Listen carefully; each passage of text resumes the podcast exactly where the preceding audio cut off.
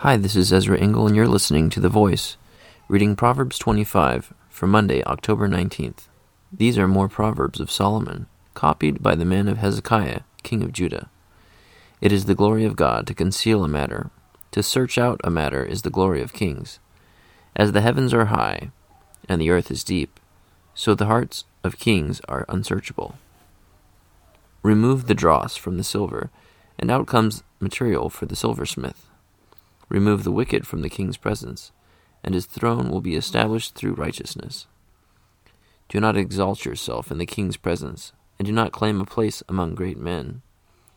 It is better for him to say to you, "Come up here," than for him to humiliate you before a nobleman. What you have seen with your eyes, do not bring hastily to court. For what will you do in the end if your neighbor puts you to shame? If you argue your case with a neighbor, do not betray another man's confidence, or he who hears it may shame you, and you will never lose your bad reputation.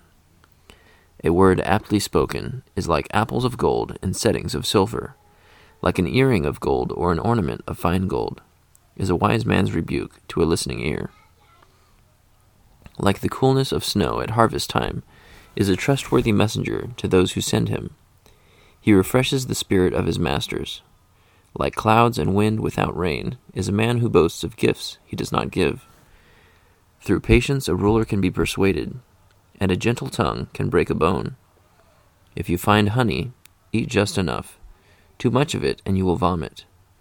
Seldom set foot in your neighbor's house. Too much of you, and he will hate you. Like a club or a sword or a sharp arrow is the man who gives false testimony against his neighbor.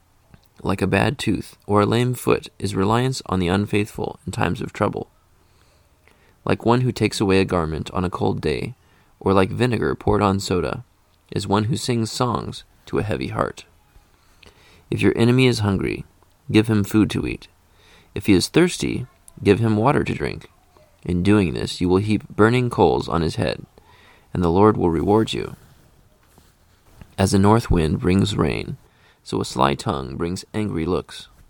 Better to live on a corner of the roof than share a house with a quarrelsome wife. Like cold water to a weary soul is good news from a distant land.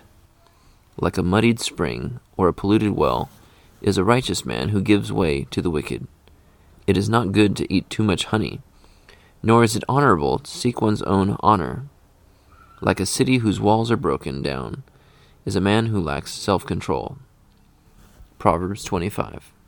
Verse 27, the second to last verse of this chapter, says, "It is not good to eat too much honey, nor is it honorable to seek one's own honor." Seems like it's parallel, like there's something to get out of it more than face value. But there are a lot of people that are encouraged to seek their own honor, to build their personal brand and do special things using social media, but it seems, seems unclassy to toot your own horn. And similarly, honey is sweet, but don't eat too much of it. And maybe it's similar in that, it's nice to be recognized, but if you're always seeking out recognition and pats on the back, and for people to agree with you about how great you are, it takes away some of your respect.